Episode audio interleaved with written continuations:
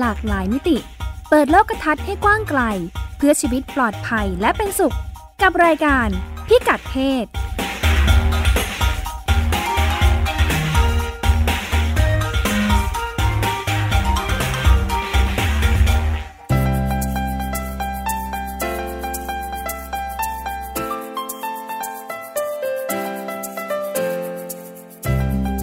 ศวันนี้ติดตามเรื่องเพศหลากหลายมิติกับเราได้ที่นี่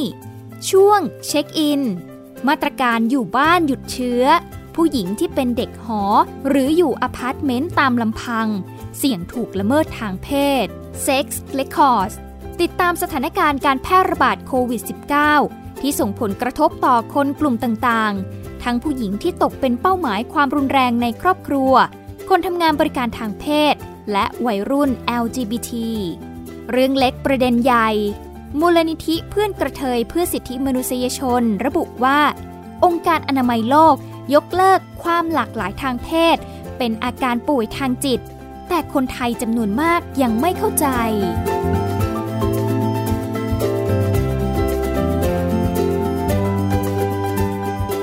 สวัสดีค่ะรัชดาธราภาพมาพบกับคุณผู้ฟังเป็นประจำทุกสัปดาห์ในรายการพิกัดเพศนะคะ เราก็ยังอยู่ในบรรยากาศของการเผชิญหน้ากับโควิด การหยุดอยู่บ้านเพื่อหยุดเชื้อเนี่ยนะคะ อยู่บ้านหยุดเชื้อเนี่ยเป็นวิธีที่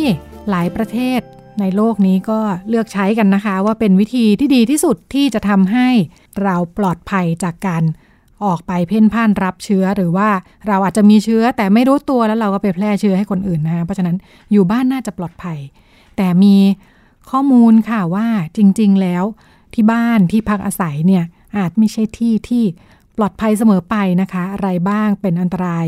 ในพิกัดเพศที่เกิดขึ้นที่บ้านได้นะคะ แล้วก็จะมีทางออกยังไงกันบ้างในเรื่องนี้นะคะ เราไปติดตามกันในช่วงเช็คอิน กับคุณพงศธรสรธนาวุฒิค่ะ ช่วงเช็คอิน สวัสดีค่ะ คุณพงศธร สวัสดีครับคุณรัชดาครับอยู่บ้านก็ยังไม่ปลอดภัยได้อีก อยู่บ้านก็มีสิทธิ์ไม่ปลอดภัย ได้ด้วยเหมือนกัน ได้ด้วยเหมือนกันโดยเฉพาะในกรณีความสัมพันธ์ของคนนั่นเองครับ จริง ๆ แล้วโควิดคนรอบตัวเอง ถ้าไม่ระวังให้ดีครับอยู่บ้านก็ติดกันเองนี่แหละ ใช่ อยู่บ้านติดกันเองอ่าแต่ก็แต่ถ้าระวังไม่ดีถึงระวังดีแค่ไหนอยู่บ้านก็มีสิทธิ์โดนโด นทำร้ายได้เหมือนกันโอ้ยอันตรายะรอบเขกด้านไปว่าหมด อ่าค่ะ ใช่ครับ เขาบอกว่าความเรื่องความรุนแรงในครอบครัวเนี่ย เป็นประเด็นที่เพิ่งมาพูดถึงในช่วงโควิดระบาดเนี่ยแหละครับ ตอนแรกเขาก็แสดงความกังวลกันว่าเนี่ย เออ ช่วงกักตัวเนี่ยนะ คนมันต้องอยู่ด้วยกันแล้วถ้ามันเครียดมากๆ หรือว่าอยู่กับสามีหรือว่าคู่ชีวิต หรือว่าอีกฝ่ายหนึ่งเป็นคนที่ชอบความรุนแรงเนี่ย เออมันจะทำยังไงดีล่ะ ตอนแรกก็เป็นแค่ ความวิตกกังวลของพวกนักวิชาการ แต่ไปไปมามามันดันมีเหตุการณ์จริงเกิดขึ้นขึ้นมาเป็นรูปเป็นธรรมขึ้นมาแล้วฮะค่ะฮะเขาบอกว่ามันเป็นงานวิจัยจากนักสังคมวิทยาจากมหาวิทยาลัยแห่งหนึ่งในสหรัฐนะครับ อันนี้หนังสือพิมพ์นิวยอร์กไทม์ออกมารายงาน เขาบอกว่าเนี่ยเออมันจะตัวเลขมันจะเพิ่มสูงขึ้นในช่วงเทศกาลแหละ เมื่อมีคนมารวมตัวกันคนในครอบครัวรวมตัวกัน มันอาจเกิดความเสี่ยงที่เกิดความรุนแรงในครอบครัวได้ เพราะว่ามันต้องมาอยู่ด้วยกันค่ะแต่ด้วยสถานการณ์โควิดเนี่ยครับ มันเป็นสถานการณ์พิเศษคือมันเป็นโรคระบาดแล้วมันก็มันมีความเครียดสูง เพราะมันล็อกตัวอยู่บ้าน บางคนมีปัญหาทางด้านปากท้องปัญหาเศรษฐกิจ ก็ยิ่งเครียดบางทีตกงานอย่างเงี้ยครับ ก็เครียดเอ่อทำอะไรไม่ได้ มันก็เลยเป็นหาเหตุที่ทำให้ตัวเลขความรุนแรงในครอบครัวเพิ่มสูงขึ้นด้วยเนี่ยแหละอืมอืมค่ะ ที่จีนมีข่าวอันหนึงดังมากครับ เป็นผู้หญิงอายุ 26 ปีถูกสามีเอาอีฟาด อ่า ที่ดังมากเพราะว่าอ่าเขาแต่งงานกันมา 6 ปีแล้ว แล้วเขาก็บอกว่าช่วงโรคระบาดเนี่ย มันเถียงกันทุกวันเลย คู่สามีภรรยาคู่นี้ค่ะทะเลาะกันทุกวัน ทะเลาะกันเรื่องใหญ่ขึ้นเรื่อยๆ บ่อยขึ้นเรื่อยๆ สุดท้ายมันระเบิดปะทุออกมาครับเอ่อ ผู้หญิงครับออกมาให้สัมภาษณ์ว่าเครียด เพราะว่ามีปัญหาทางเศรษฐกิจเกิดขึ้น แล้วก็มันเกิดความเครียดด้วยเพราะล็อกตัวอยู่ที่บ้านในช่วงโรคระบาดออกไปไหนไม่ได้ ทีนี้พอจะไปฟ้องหย่าปุ๊บเนี่ย มันก็ทำไม่ได้ เพราะว่าตัวเองไม่มีเงิน อ่า ค่าใช้จ่าย ค่าใช้จ่ายในการฟ้องร้องดำเนินคดีอะไรก็ตามหรือจะไปศาลเนี่ยศาลก็ให้เลื่อนไปก่อน เพราะว่า ปิดศาลอยู่ครับศาลไม่เปิดทำการ อืม แล้วก็กำลังคิดวางแผนว่า เอ๊ะ หรือว่าจะออกนอกบ้านไปหาบ้านอยู่ที่อื่นใหม่ก่อน เพราะว่าถูกสามีทุบไม่ไหวแล้ว ก็กลายเป็นว่าหาไม่ได้ ก็เลยต้องทนอยู่ไปก่อนเป็นอาทิตย์อาทิตย์ครับ ตัวเลขที่จีนเพิ่มขึ้นแล้ว เอ่อ แล้วก็มีรายงานจากที่อื่นๆเหมือนกัน อย่างในสเปนก็ หรือว่าฝรั่งเศสนะครับมันเกิดความรุนแรงเพิ่มขึ้นในครอบครัวในช่วงอาทิตย์แรก ๆ ที่มีการประกาศปิดเมืองเลยเพิ่มสูงขึ้นเรื่อยๆ จนถึงทุกวันนี้ค่ะอะและทีนี้เขาบอกว่า เอ่อการอยู่ด้วยกันกับคนที่ใช้ความรุนแรงเนี่ยครับ มันจะมีลักษณะพิเศษก็คือ คนที่ตกเป็นเหยื่อความรุนแรงเนี่ย มันจะ เอ่อเฉพาะเฉพาะช่วงกักตัวเนี่ยนะครับ เหยื่อหรือว่าคนที่ถูก คนที่ถูกทำร้ายนะครับ จะเข้าจะเข้าไม่ถึงพวกอาหารเสื้อผ้า หรือจะทำอะไรต้องขออีกคนหนึ่งก่อน แม้กระทั่งมาร์กหน้า หรือว่าเจลล้างมืออุปกรณ์ทำความสะอาดนะครับ ก็ก็ต้องขออะอืมก็ต้องขอเขาใช้ อืม อีกคนก็จะเป็นคนที่คอยสั่งตลอดว่าเนี่ย เธอต้องทำอย่างนี้ เธอต้องทำอย่างนี้ตามที่ฉันสั่งนะห้ามทำอะไรไม่ทำอะไร และด้วยสภาพที่มันอยู่บ้านเดียวกันเนี่ยครับ พอมันจะขอความช่วยเหลือเนี่ย มันก็ขอยากอะครับ เพราะว่ามันอยู่ด้วยกันตลอด 24 ชั่วโมง สมมุติจะแอบโทรศัพท์แจ้งตำรวจ หรือว่าถูกสามีทุบตีทำร้ายอะไรเงี้ยมันก็ถูกจับได้ง่ายนิดเดียว เพราะว่ามันไม่ได้ออกไปไหนทั้งคู่ อืมค่ะ อืม หรือว่าบางทีนะครับ มันมีกรณีขึ้นมาว่า โทรไปหาตำรวจตำรวจบอกว่า เออ ยังดูไม่รุนแรงนะ เพราะว่ารอเดี๋ยวรอให้สถานการณ์โรคระบาดดีขึ้นก่อนแล้วกันเดี๋ยวค่อยเข้าไปช่วยเหลือ อืมค่ะตำรวจพูดแบบนี้ อืม ครับ ทีนี้มันก็เลยมี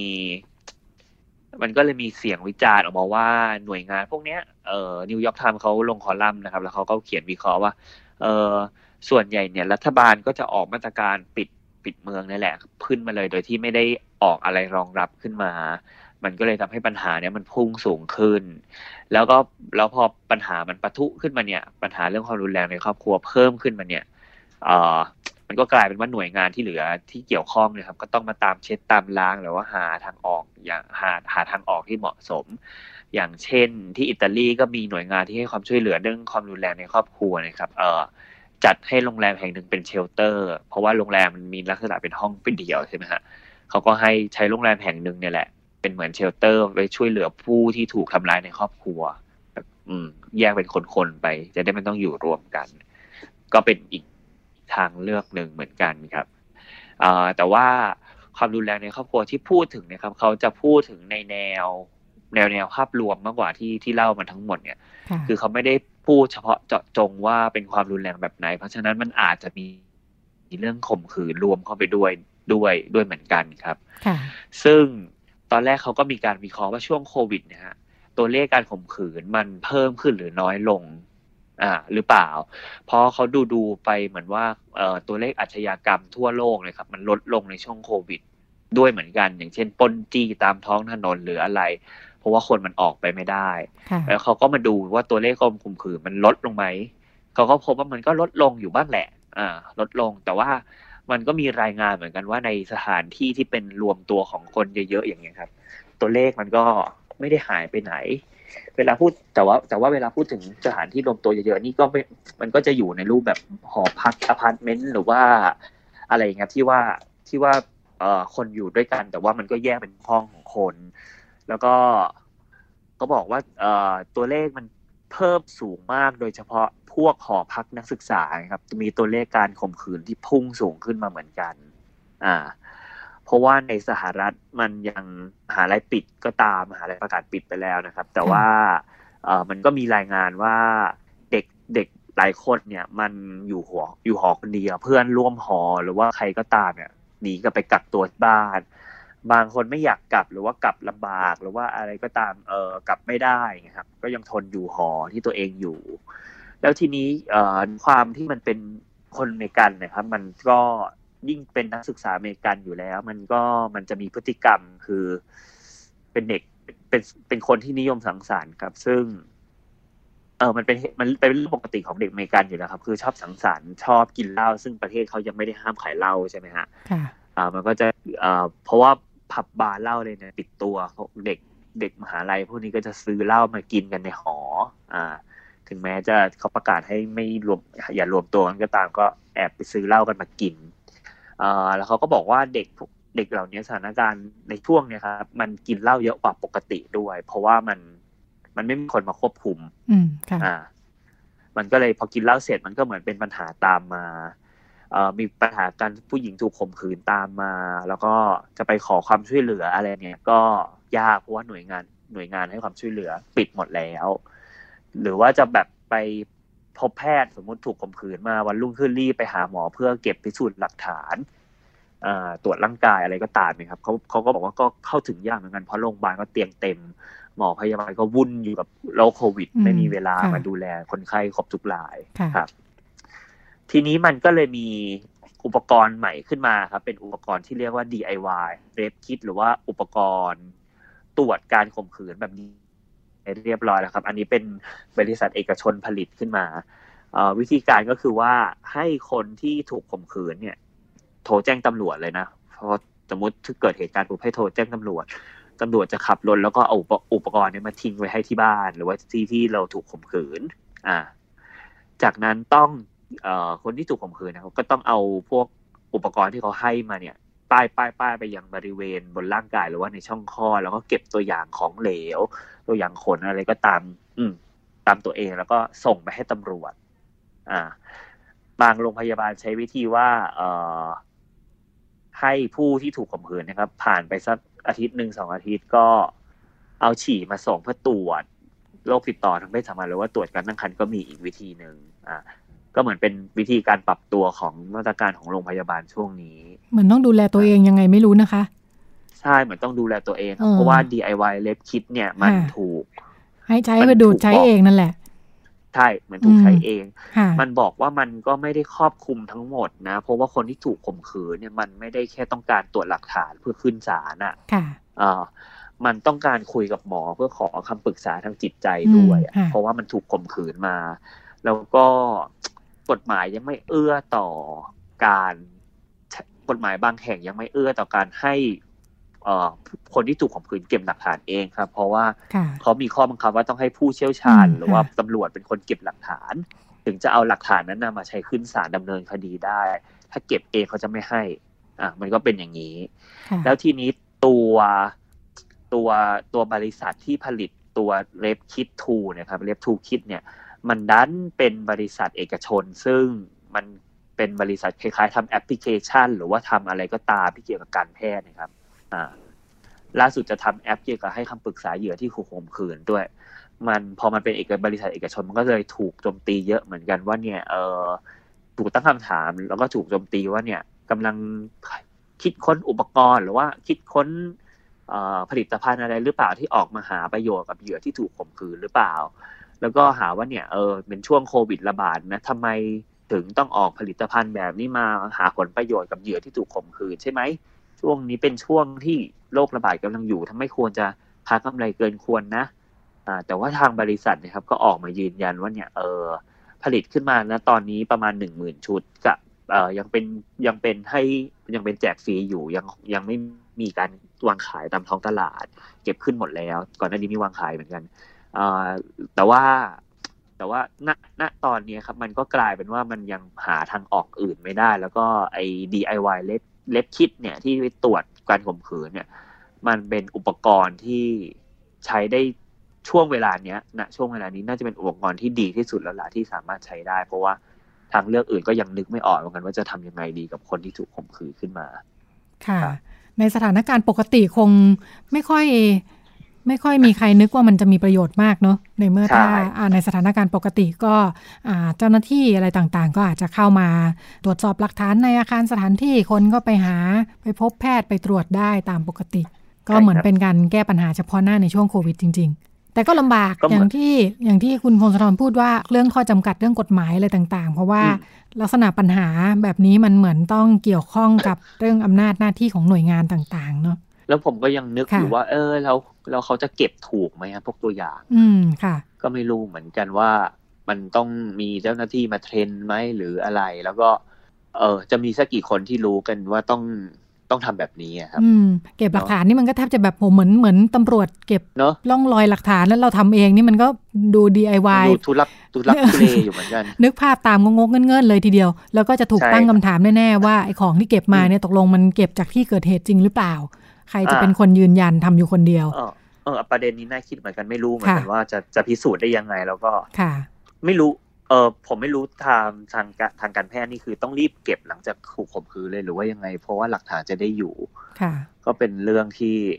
เออเหยื่อจะรู้ไหมเนี่ยแหละฮะเหยื่อเหยื่อจะรู้ไหมว่าต้องเก็บ เก็บแบบนี้แล้วก็ต้องรีบเก็บหรือว่ายังไงก็ตาม หรือว่าจริงๆข้อมูลพื้นฐานในสถานการณ์ปกติเนี่ยอ่าเวลาครับเกิดปัญหาลักษณะนี้ขึ้นเนี่ยหลายคนก็ไม่รู้ด้วยซ้ำว่าควรจะต้องอืมทำอะไรยังไงเนาะ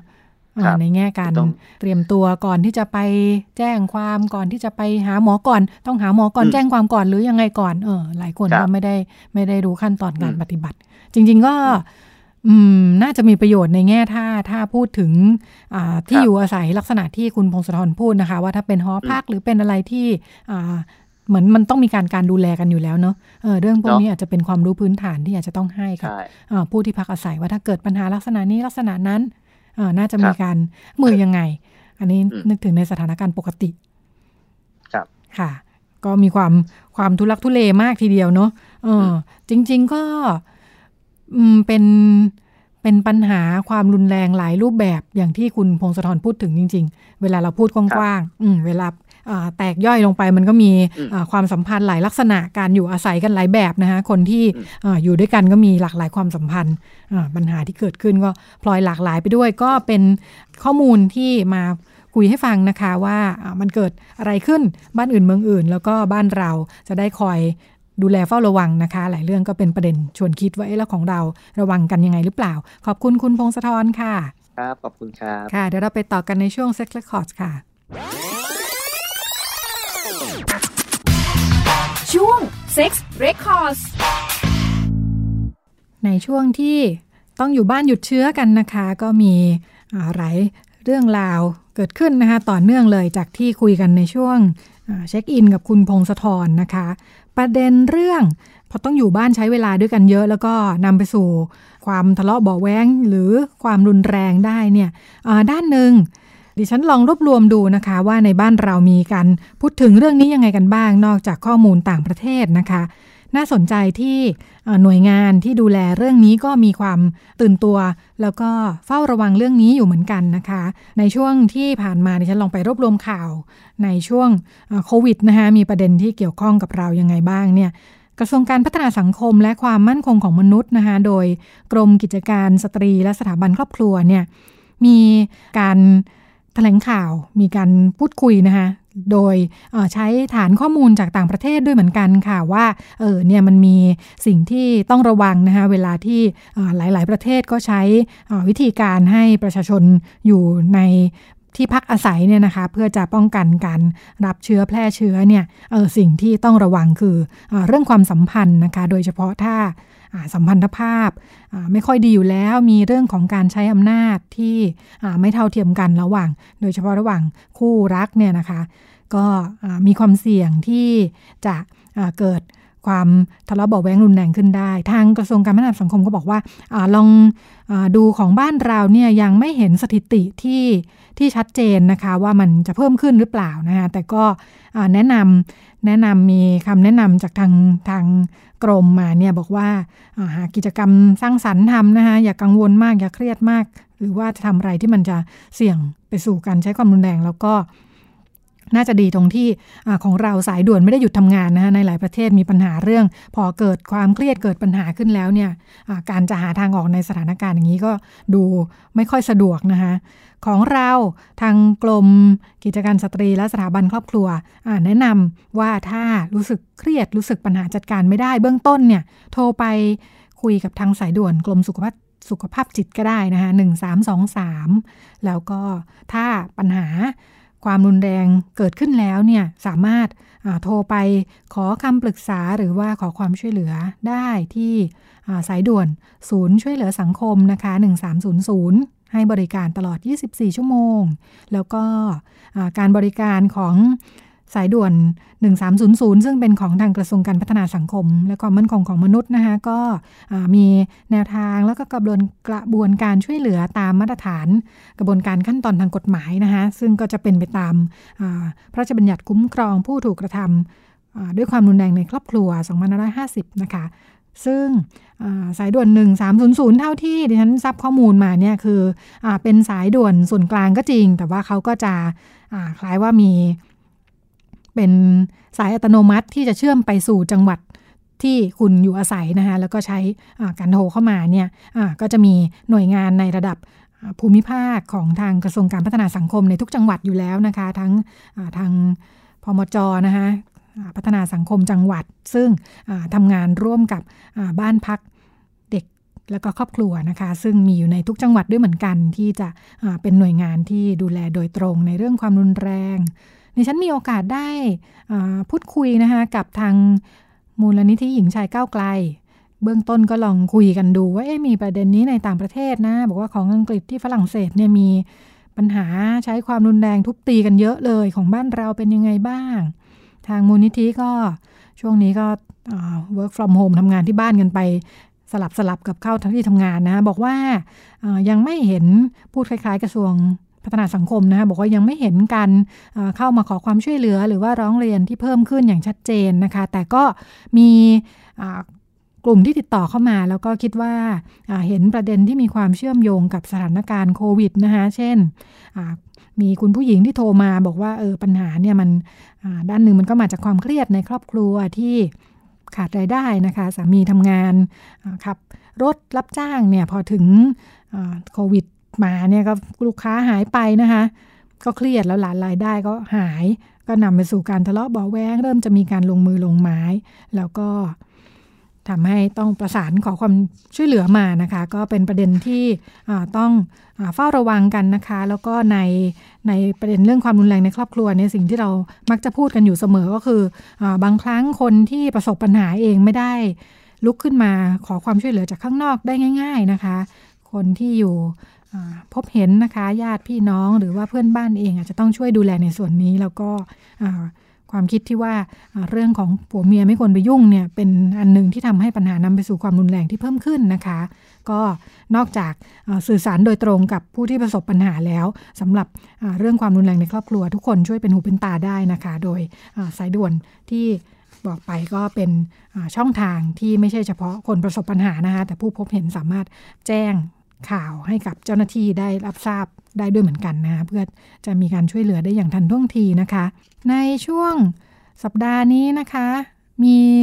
ผลสำรวจที่ออกมานะคะในสถานการณ์การแพร่ระบาดของโควิด -19 เนี่ยนะคะ โดยองค์การยูนิเซฟที่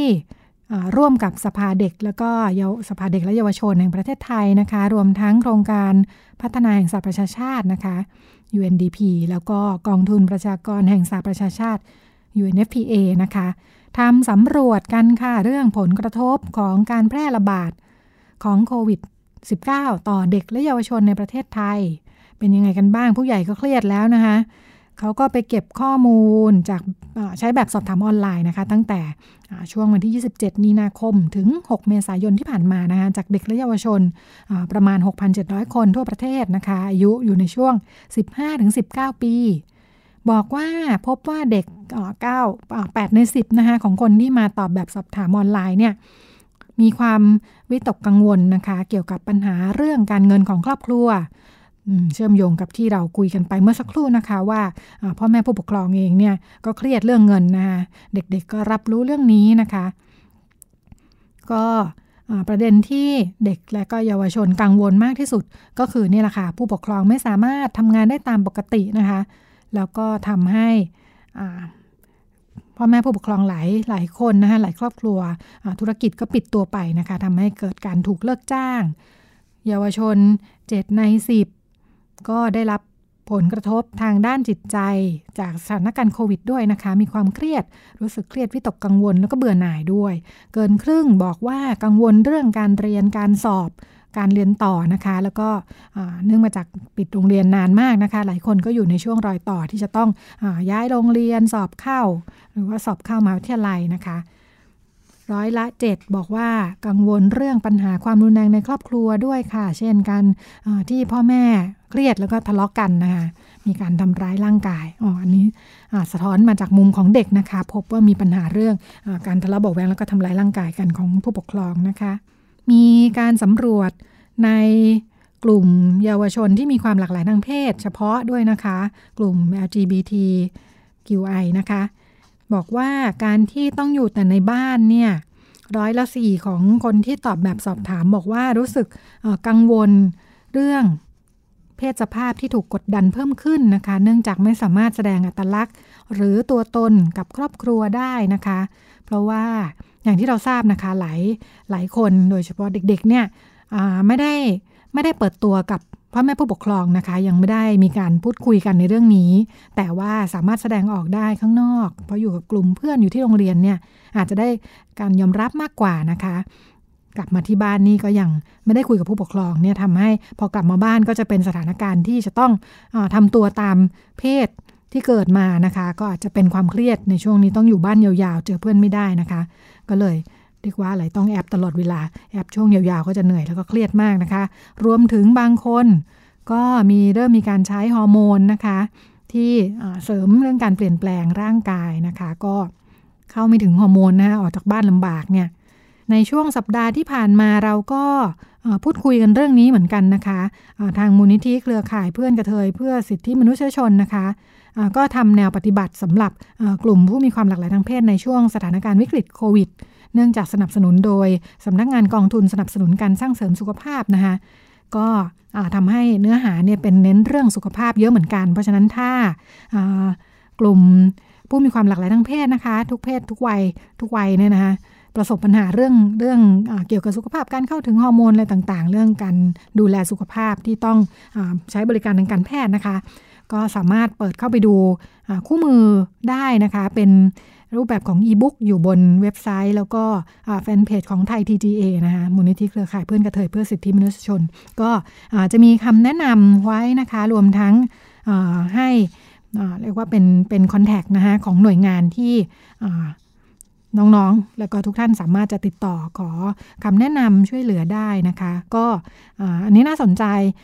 เป็นงานของทาง ทางไทย GGA นะคะที่ปกติเนี่ยทำงานกับทางภายใต้การสนับสนุนของสสสเนี่ยเขาทำเรื่องเรื่องอครอบครัวของครอบครัวที่มีลูกที่มีความหลากหลายทางเพศนะคะเป็นโปรเจกต์หลักหลักที่ดำเนินการร่วมกับสสส แต่พอช่วงมีสถานการณ์โควิดเองเนี่ยก็เท่าที่ทราบแนวทางของสสสก็คืออขอให้ภาคีที่รับทุนเนี่ยไม่ว่าจะโครงการอะไรนะคะก็อาจจะมีการปรับ โยกงบไปทำงานในประเด็นเรื่องโควิด -19 เพื่อให้เท่าทันสถานการณ์ โดยเฉพาะกับกลุ่มเป้าหมายที่ตัวเองทำงานอยู่นะคะโดยอาจจะพักพักงานเดิม โครงการปกติที่ทำไว้ก่อนก็ได้นะคะแต่ว่าลองปรับว่าไอ้ความจำเป็นเร่งด่วนคืออะไรก็เรียกว่าเป็นเท่าที่ฟังนะคะเหมือนว่างบประมาณที่สนับสนุนกับโครงการเนี่ยด้านหนึ่งก็มีความคล่องตัวการปรับเปลี่ยนเนี่ยไม่ยาก เพราะฉะนั้นถ้าตัวแหล่งทุนเอง แจ้งไปชัดเจนนะคะว่าปรับได้เลยเพื่ออะไรที่มันจะตอบโจทย์กับกลุ่มเป้าหมายได้ดีที่สุดเนี่ยคนทำงานออยู่กับกลุ่มที่ตัวเองทำงานด้วยอยู่แล้วจะรู้ดีที่สุดนะคะว่ากลุ่มไหนมี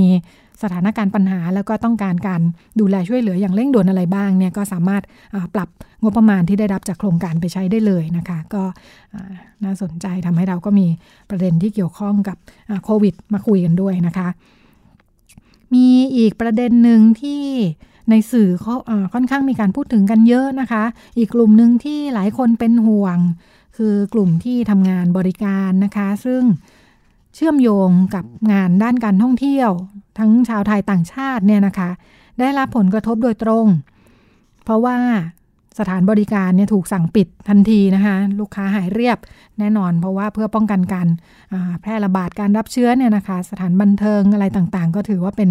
พื้นที่เสี่ยงถูกสั่งปิดไปเนี่ยกลุ่มคนทำงานบริการทางเพศ รวมทั้งคนทำงานบริการทั่วไปเนี่ยได้รับผลกระทบหนักอยู่แล้วนะคะ เราเคยคุยกันของข้อมูลต่างประเทศค่ะ สถานการณ์คล้ายกัน sex worker กลุ่มที่ทำงานบริการทางเพศเนี่ยทำให้อพอลูกค้าหายไปนะ ลูกค้าก็ไม่กล้ามาเที่ยวด้วยกลัวติดเชื้อโควิด -19 เนี่ยนะคะ หลายคนก็ปรับตัวออนไลน์นะจากเดิมจากเดิมมีการออนไลน์กันอยู่แล้วนะคะ งานบริการทางเพศเนี่ยแต่ว่าเดิมเนี่ยเป็นแค่ออนไลน์ ส่วนใหญ่เป็นออนไลน์เพื่อจะนัดหมายนัดเจอกันนะแต่ตอนนี้นัดเจอกันก็ลำบากด้วย ก็เลยเปลี่ยนรูปแบบบริการไปเลยนะคะ ก็เป็นการบริการทางเพศออนไลน์กันไป ก็สร้างสรรค์กันไปนะคะในบ้านเราคนที่ลุกขึ้นมากระตือรือร้นในเรื่องนี้นะคะ มูลนิธิเพื่อนพนักงานบริการหรือสวิงนะคะที่มีสำนักงานอยู่ที่พัฒน์พงศ์แล้วก็พัทยานะคะ สวิงลุกขึ้นมาทำเรื่องนี้เยอะเลย ด้วยความเป็นห่วงเพื่อนพนักงานบริการนะคะเขาประมาณการกันว่า ในประเทศไทยน่าจะมีกลุ่ม sex worker อยู่ประมาณ 3 0 0 0 0 0 คนนะคะ แล้วก็ลำพังสถานบริการในย่านพัฒน์พงศ์เองเนี่ยประมาณ 30 แห่ง มีพนักงงาน 2,000 กว่าคนนะคะ ถัดมาอีกนิดนึง อีกซอย 2 ซอยเนี่ยเป็นซอยธนิยะ ก็มีอีก 30 แห่งนะคะ รวม 2 ที่ก็ 60 แห่งเข้าไปแล้ว คนรวมๆก็ประมาณ 5,000 คนนะคะ ขยับมาที่ซอยคาวบอย ย่านนานาเนี่ยโอ้อีก 3,000 คนนะคะ ถ้าในกรุงเทพก็เยอะเหมือนกัน แล้วก็มีคนทำงานบริการทางเพศที่ไม่ได้อยู่ประจำตามผับบาร์อีกจำนวนมากนะคะ ก็เป็นผู้ค้าอิสระที่ยืนอยู่ข้างนอกเนี่ยนะคะ ส่วนที่พัทยานี่เป็นพื้นที่ทำงานของสวิงนะคะมูลนิธิเพื่อนพนักงานบริการที่พัทยา ก็เขาประมาณการว่ามีกลุ่มผู้หญิงในงานสายนี้นะคะประมาณ 6,000 คน กลุ่มที่เป็นชายรักชาย MSM อีกประมาณ 3,000 คนนะคะแล้วก็อีกหลายพันคนไม่ได้อยู่ในระบบการสำรวจประชากรทำงานด้านนี้นะคะ อย่างไรก็ดี บ้านเราก็การค้าบริการผิดกฎหมายนะคะตามพรบปรามการค้าประเวณีเนี่ยทำให้ก็ลำบากกันนะคะ แต่ก็เลยยังดีค่ะที่หลายคนก็เข้าไปรับความช่วยเหลือจากเงินลงทะเบียน 5,000 บาทนะคะซึ่งตรงนี้ก็ทางทางกระทรวงการพัฒนาสังคมและความมั่นคงของมนุษย์ที่ดูแลในเรื่อง มีการปรับกฎหมายกันอยู่นะคะเรื่องการค้าบริการทางเพศเนี่ยว่าจะดูแลกันยังไงได้บ้างเนี่ยก็บอกว่าอย่างน้อยตรงนี้เนี่ยเป็นช่องทางที่ไม่ได้เลือกปฏิบัตินะทุกคนที่ทำงานอิสระหรืองานอะไรก็ตามที่ได้รับผลกระทบจากโควิดเนี่ยสามารถไปลงทะเบียนได้หมดกลุ่มผู้ที่ค้าบริการทางเพศก็ได้เข้าไปใช้ประโยชน์รอดชีวิตกันจากตรงนี้หลายหลายรายอยู่นะคะที่เราเคยคุยกันมาเนี่ยพนักงานบริการทางเพศแต่ละคนทำรายได้เข้าประเทศ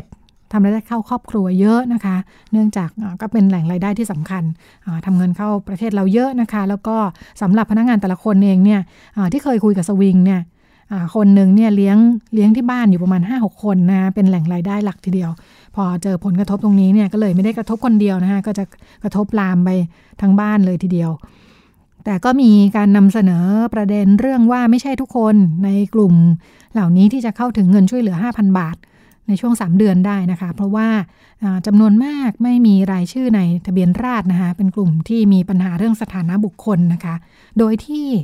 ไม่ใช่ชาวต่างชาติที่เข้ามาทำงานในบ้านเราด้วยนะคะ เพราะว่าในบ้านเราเองเนี่ยพอลองไปดูจริง ๆ แล้วมีคนที่ไม่ได้มีบัตรประจำตัวประชาชน ไม่ได้มีสถานะเป็นพลเมืองของไทยจำนวนมากทั้งที่เขาเกิดในในประเทศไทยนะคะเพียงแต่ว่า ส่วนหนึ่งเนี่ยกลุ่มชาติพันธุ์ก็จะเจอเยอะที่แบบเกิดบนพื้นที่สูงนะคะ แล้วก็ตอนที่เกิดเนี่ยพ่อแม่จะไม่ได้แจ้งเกิดให้ถูกต้อง พอถึงตอนที่ต้องมาขอสิทธิ์นะคะว่าจะพิสูจน์ยังไงว่าตัวเองเกิดในเมืองไทยจริง ไม่ได้ข้ามชายแดนมาเนี่ยกระบวนการมันก็ใช้เวลาเยอะนะคะ ต้องพิสูจน์ต้องตรวจ DNA ต้องหาคนในหมู่บ้านมายืนยันเนี่ยทำกันมาตลอดในช่วงหลายปี ก็จะเห็นความเคลื่อนไหวในเรื่องนี้ แต่พอ เกิดสถานการณ์วิกฤตโรคระบาดแบบนี้ขึ้นมาเนี่ยกลุ่มนี้ก็เลยจะเจอปัญหาหนักสุดนะคะเพราะว่าไม่มีสถานะทางทะเบียนอยู่แล้วทำให้ไม่สามารถรับเงินช่วยเหลือได้ เงินช่วยเหลือห้าห้าพันบาทนี่ต้องมีบัตรประชาชนนะคะแล้วก็ ยังมีกลุ่มคนที่เป็นต่างชาติโดยตรงเลยนะคะ ที่ข้ามชายแดนมาทำงานในบ้านเรานะที่พัทยานี่ก็เยอะมากเท่าที่ทราบ แล้วก็ตามชายแดนอีกนะฮะหลายคนก็ไม่สามารถกลับบ้านได้เนี่ยมาจากประเทศเพื่อนบ้านนะฮะลาวเวียดนามต่างๆพม่านะคะ ก็ทำให้ไม่ได้รับสิทธิ์ตรงนี้ด้วยแน่ ๆนะคะ รวมทั้งการมีปัญหาสุขภาพเรื่องอการจะดูตัวเองเรื่องโควิดก็ไม่ง่ายด้วยเหมือนกันนะคะ เพราะว่าไม่ได้มีสิทธิ์ รักษาตรงนี้นะคะ มูลนิธิสวิงมีทีมงานที่ลุกขึ้นมา ดูแลช่วยเหลือเร่งด่วนในช่วงนี้ด้วยเหมือนกันนะคะ ก็มีการดูแลในเรื่องอาหารการกินค่ะ เพราะว่าจากที่เขาไปสำรวจมาเบื้องต้นเนี่ยบอกว่าพนักงานบริการหลายคนเนี่ยพออร้านปิด ร้านปิดบาปปิดเนี่ยจากที่ต้องเช่าห้องอยู่เนี่ยแกก็ไม่มีเงินเช่าห้อง หลุดจากที่ห้องพัก ที่เช่าอยู่กลายเป็นคนไร้บ้านไปเฉยๆ ก็เยอะเหมือนกันนะคะแล้วก็เนี่ยค่ะเขาก็เลยนำจัดอาหารข้าวปลาอาหารไปช่วยเหลือกันนะคะเร่งด่วนไปก่อนเฉพาะหน้าไปของกรุงเทพไปในย่านคลองหลอดนะย่านราชดำเนินซอยคาวบอย แล้วก็ส่วนที่พัทยาเมื่อวันติดตามจากแฟนเพจของทางสวิงก็เห็นไปนำอาหารไปช่วยเหลือเพื่อนๆพนักงานบริการกันนะคะมีทั้งคนไทยต่างชาติ มีหลายเมนูมากๆ ก็ใส่กล่องไปกันนะคะใส่ถุงกระดาษอยู่ติดตราสวิงไปด้วยนะคะ ก็ไปมอบให้ เห็นว่าความความเดือดร้อนที่เกิดขึ้นเนี่ยเรียกว่าถือว่าหนักนะคะสำหรับคนที่รายได้ไม่แน่นอนนะคะอยู่ในงานที่รายได้ชนเดือน หาเช้ากินค่ำเนี่ยคือถ้าเกิดวิกฤตขึ้นมาเนี่ยก็ถือว่ามีความเปราะบางมากนะคะ รายได้หายไปรายวันเนี่ยกลายเป็นคนไร้บ้าน ไม่มีข้าวกินไปเลยเนี่ยชัดเจนมากในหลายกลุ่มนะคะ ทางสวิงก็จัดตั้งกองทุนด้วยค่ะ ช่วยเหลือกันนะคะสำหรับคนที่เห็นประเด็นความสำคัญของความเดือดร้อนตรงนี้นะคะ ก็จัดตั้งเป็นอกองทุนเพื่อพนักงานบริการ ในสถานการณ์โควิด -19 นะคะ เพื่อจะระดมเงินทุนในการจัดเตรียมอาหาร แล้วก็ระดมความช่วยเหลือในด้านอื่นๆนะคะ ไปให้กับกลุ่มเพื่อนๆ พนักงานบริการนะคะโดยเฉลี่ยค่าอาหาร 50 วันต่อ 1 คนในช่วง 1 วันนะคะอยู่ได้เลย ก็สามารถร่วมบริจาคได้นะคะ เปิดบัญชีไว้ที่ธนาคารกรุงเทพนะคะของมูลนิธิเพื่อนพนักงานบริการนะคะ มีเลขบัญชี แล้วก็เบอร์โทรที่ไปถามหรือว่าติดตามจากแฟนเพจได้นะคะ ก็เป็นเรื่องที่นำมาฝากกัน แล้วก็มีแถมอีกอันหนึ่งมีแถมอีกอันหนึ่งเป็นปัญหาที่พูดถึงกันเยอะนะคะ บอกว่าเรื่องความสัมพันธ์ในครอบครัวเนี่ยปัญหาใหญ่เรื่องหนึ่งในสถานการณ์โควิดเนี่ยคือผู้สูงอายุที่เป็นผู้สูงวัยอยู่ในบ้านเนี่ยนะคะ รู้กันอยู่แล้วว่าเป็นกลุ่มเสี่ยงเนาะเนื่องจากโควิดเนี่ยทุกคนมีสิทธิ์มีความเสี่ยงที่จะได้รับเชื้อไม่ต่างกันนะคะ แต่ปัญหาก็คือ คนที่เสี่ยงสูงเนี่ยจะเป็นกลุ่มผู้สูงอายุ แล้วก็คนที่มีโรคประจำตัวนะคะแล้วก็ด้วยความเป็นเหตุเป็นผลกันคือ ผู้สูงอายุก็มักจะมีโรคประจำตัวแบบโคแบบเบาหวาน ความดันโรคหัวใจ แล้วก็โรคอ้วนนะคะผู้สูงอายุที่มีโรคประจำตัวเหล่านี้เนี่ยก็จะเป็นกลุ่มที่อ่อนไหวมากที่สุดนะคะถ้าติดเชื้อโควิดเนี่ย จำนวนมากต้องเข้าห้องไอซียูต้องใช้เครื่องช่วยหายใจ แล้วก็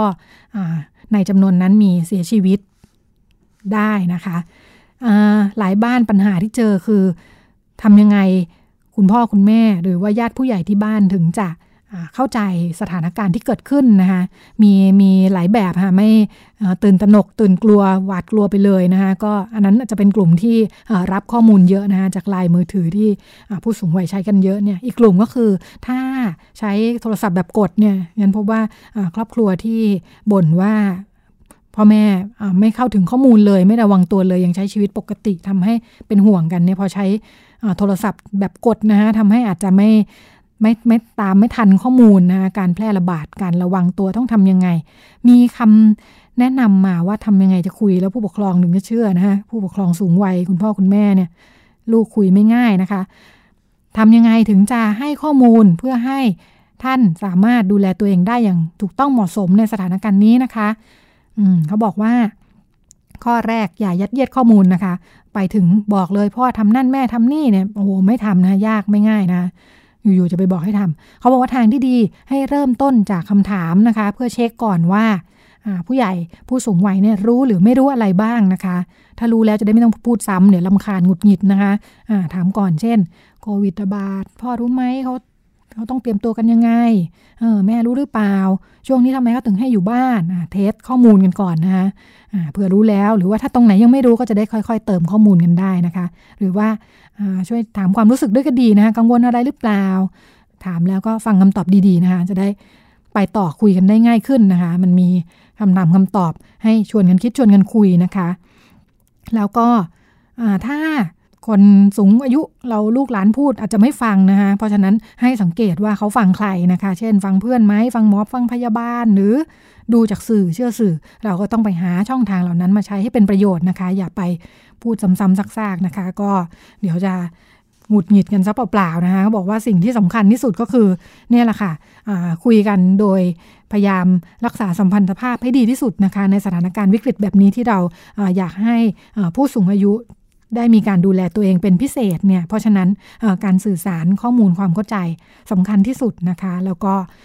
จะทำได้ก็คืออรักษาความสัมพันธ์ที่ดีด้วย ไม่งั้นความสัมพันธ์ก็พัง แล้วก็ข้อมูลก็ไม่ได้ไปด้วยนะคะ แล้วก็ถึงที่สุดแล้ว ถ้าพยายามที่สุดแล้ว ผู้สูงวัยยังคงไม่ใส่ใจไม่ได้ผลก็ให้ทำใจไปนะคะ เพราะว่า ให้ถือคติว่าทุกคนก็ต้องรับผิดชอบการตัดสินใจของตัวเองนะคะ เราก็ต้องเคารพการตัดสินใจของทุกคนด้วยเหมือนกัน แล้วก็การรักษาความสัมพันธ์ที่ดีระหว่างกันในครอบครัว ถือว่าสำคัญที่สุด ก็เป็นช่วงที่รวบรวมข่าวสารความเคลื่อนไหวในสถานการณ์โควิด มาฝากกันนะคะ แล้วก็เดี๋ยวเราไปกันต่อกับเรื่องเล็กประเด็นใหญ่ค่ะ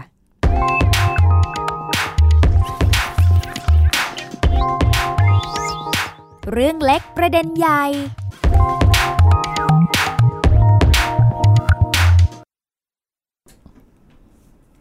ในช่วงเรื่องเล็กประเด็นใหญ่นะคะ ปกติเรามีมีละครละครที่จะเปิดช่วงรายการนะคะ ช่วงนี้อันเนื่องมาจากโควิด -19 ของเราก็ทำให้ต้องมีการปรับรูปแบบกันนิดหน่อยนะคะ ก็เหลือในส่วนของการสัมภาษณ์คนที่ทำงานเกี่ยวข้องกับประเด็น ที่เราจะพูดคุยกันนะคะเดี๋ยวพอพ้นระยะแพร่ระบาดสถานการณ์ปกติแล้วเราก็คงจะได้กลับมาทำละครฟังละครสนุกสนุกกันอีกครั้งนะคะ ในช่วงนี้ก็ใน ซีรีส์นะคะของเรื่องเล็กประเด็นใหญ่ในช่วงหลังเราจะทำเป็นเป็นแพ็คนะคะ ก็จะเชิญคนที่ทำงานเกี่ยวข้องกับด้านนั้น มาคุยกับเราสัก 3-4 ตอนนะคะในประเด็นที่เกี่ยวข้องเชื่อมโยงกัน ครั้งนี้ว่าด้วยความหลากหลายทางเพศนะคะเรื่อง LGBT อ่าสักเซตหนึ่งเราอยากมาดูว่า ในครอบครัวเนี่ยนะคะ มันมีวิธีคิดวิธีมอง ความคิดความเชื่อทัศนคติอะไรบ้าง ที่เป็นอุปสรรคในการที่จะทำให้เด็กที่มีความหลากหลายทางเพศคนหนึ่ง สามารถเติบโตขึ้นมาในครอบครัว แล้วก็พัฒนาตัวเองได้อย่างเต็มศักยภาพนะคะรวมทั้งพ่อแม่ผู้ปกครองเองเนี่ยรู้สึก ดีรู้สึกภาคภูมิใจกับลูกได้นะคะ เพราะว่าอย่างที่เราทราบกันก็จะมีปัญหาเรื่องความเข้าใจกันในครอบครัวที่มีลูกหลานที่มีความหลากหลายทางเพศนะคะ ซึ่งมีองค์กรที่ทำงานด้านนี้ค่ะ เราคุยกับอาจารย์รณภูมิ สามัคคีคารมนะคะ อาจารย์ประจำคณะสาธารณสุขศาสตร์ มหาวิทยาลัยธรรมศาสตร์นะคะ แล้วก็เป็นประธานมูลนิธิเพื่อนกระเทยเพื่อสิทธิมนุษยชน รวมทั้งเป็นกรรมการวินิจฉัย การเลือกปฏิบัติ โดยไม่เป็นธรรมระหว่างเพศ หรือวลพนะคะตามพรบความเท่าเทียมระหว่างเพศปี 2558 นะคะ สวัสดีค่ะอาจารย์ทักทายกันก่อนค่ะมูลนิธิเพื่อนกระเทยเพื่อสิทธิมนุษยชนเนี่ยมีงานชิ้นหนึ่งที่เราเคยคุยกันไปก่อนหน้านี้แล้วนะ ว่าเป็นงานที่ทำร่วมกับทาง กองทุนสนับสนุนการสร้างเสริมสุขภาพหรือสสสครับสำนักเก้านะครับสำนักว่าด้วยประชากรกลุ่มเฉพาะอ่าที่เป็นการทำคู่มือสำหรับครอบครัวที่มีบุตรหลานหลากหลายทางเพศเนาะอ่าตอนนั้นเราก็คุยภาพใหญ่ๆคราวนี้เราจะลองมาลองดึงไฮไลท์กันดูว่า จากการไปทำงานมาลงพื้นที่คุยกับพ่อแม่ จากครอบครัวรวมทั้งลูกหลานด้วยเนาะมีอะไรบ้างที่เป็นทัศนคติ เป็นแบบก้อนใหญ่ๆเลยที่เป็นอุปสรรคที่จะทำให้ความสุขสันต์สมานฉันท์ความเข้าใจในครอบครัวอ่าซึ่งจะรวมไปถึงในสังคมด้วยเนี่ยนะคะ มีเรื่องอะไร อาจารย์เรือนภูมิบอกว่า การมองว่าอะไรนะอ๋อการเปรียบเทียบใช่ไหมใช่ครับการเปรียบเทียบนี่จริงเกิดขึ้นที่ไหนก็ไม่ดีนั่นเนาะลูกลูกบ้านเราทำไมไม่เหมือนลูกบ้านเขาทำไมเธอไม่เก่งเหมือนลูกข้างบ้าน แต่นี้พอยิ่งเกิดกับเด็ก ที่มีความหลากหลายทางเพศเนี่ยเรื่องไปกันใหญ่ ใช่ครับ ก็อย่างที่คุณรัชดาว่าไปนะครับว่า พอทางมูลนิธิเนี่ยไปลงไปคุยนะครับ ลงไปคุย เพราะว่าเพื่อคุยเพื่อที่จะให้ครอบครัวเนี่ยมีคำตอบได้ก้าวผ่านกำแพงนะครับของความสงสัยความไม่รู้ว่าลูกลูกเราทำไมถึงเป็นเพศแบบนี้อะไรเงี้ยเลือกที่จะเป็นเพศแบบนี้นะครับ เราพบว่ามันมี ก้อนหินก้อนใหญ่ๆเนาะที่มันมันคอยมาทุบตีครอบครัวอยู่เสมอนะครับ นั่นก็คือเรื่องของชุดความคิดหรือชุดคำพูดนะครับที่มากระทบมาก แล้วก็เราลองเก็บสถิติเนี่ยเราพบว่าชุดคำพูดที่มันรุนแรงนะครับ แล้วก็ทำลายความเชื่อมั่นนะครับทำบั่นทอนความเชื่อมั่น ของผู้ปกครองเองนะครับ ว่าเอ๊ะทำไมมีลูกแล้วอยู่ๆลูกถึงมาเป็นคนที่มีความหลากหลายนะครับ แล้วก็ทำลายความเชื่อมั่นของเด็กๆเองนะครับ ที่รู้สึกว่ายุคนี้สมัยนี้หรือว่าเขาได้เลือกแล้วที่จะเป็นแบบนี้ทำไมในทีวีเขาเห็นตัวอย่างผู้ปกครองเยอะแยะสนับสนุนเขาแต่ทำไมสถานการณ์จริงโลกแห่งความเป็นจริงมันไม่เป็นแบบนั้นนะครับ ชุดคำพูดแรกก็คือการเปรียบเทียบนะครับ การเปรียบเทียบคือ เราพบว่าทั้งผู้ปกครองทั้งเด็กเนี่ยเห็นเหมือนกันเลยว่ามันเป็นอะไรที่เจ็บปวดมากที่สุดนะครับ ถ้าให้ระดับความเจ็บปวดนี่ก็จาก1ถึง10 ก็คิดว่าการเปรียบเทียบเนี่ยทำให้เขาเจ็บระดับ 10 เลยนะครับ เพราะว่าเข้าใจว่าแน่นอนละญาติพี่น้องหรือคนในชุมชน คนแถวบ้านเนี่ยทุกคนหวังดีนะครับที่จะอยู่ด้วยกันอย่างมีความสุข แต่ว่าด้วยความหวังดีนั้นอะหลายครั้ง ทุกคนก็ไม่กล้าที่จะมาวิพากษ์วิจารณ์ตรงๆ ว่าทำไมลูกคุณเป็นอย่างนี้ ลูกคนเป็นอย่างนั้น ก็ใช้วิธีการเปรียบเทียบเปรียบเปรยนะครับว่าเอ๊ะทำไมไม่เห็นเหมือนลูกพี่ลูกน้องคนนี้เลยนะครับ เกิดอะไรขึ้นทำไมไม่เห็นเหมือนลูกบ้านนู้นบ้านนี้เลยคำชุดคำเปรียบเทียบเหล่านี้นะฮะมันบั่นทอนทำให้พ่อแม่เองก็รู้สึกเหมือนอยู่ในวังวนความมืดมนนะฮะว่าอ้าวแล้วจะให้ทํำยังไงนะครับ จะทำอะไรได้นะครับ แล้วการเปรียบเทียบแบบนี้หมายความว่าลูกฉัน มีค่าไม่เท่ากับลูกคุณใช่ไหมลูกของเรามีค่าไม่เท่ากับลูกพี่ลูกน้องคนนั้นใช่ไหมอะไรอย่างเงี้ยนะครับ หรือที่เจ็บปวดที่สุดก็คือการเปรียบเทียบระหว่างพี่น้องด้วยกันเองนะครับ เราพบว่าบางครอบครัวเนี่ยเล่าทั้งน้ำตาเลยว่าโอ้โหเจ็บช้ำมากที่สุดก็คือเทียบตัวลูกหลานไอ้ลูก คนโตที่เป็น LGBT กับน้องซึ่งอาจจะเป็นผู้ชายผู้หญิงนะครับ ว่าทำไมไม่เหมือนกันทำไมดูน้องซิทำไมน้องเป็นอย่างนี้ทำไมน้องเขาทาได้ทำไมเธอทำไม่ได้ทำไมน้องเขาไม่เห็นสนใจเรื่องแบบนี้ แล้วทำไมเธอสนใจแบบนี้ ชุดคำคำพูดเนี่ยฮะมันหนักหนานะฮะแล้วก็บั่นทอนมากแล้วทั้งเหมือนเป็น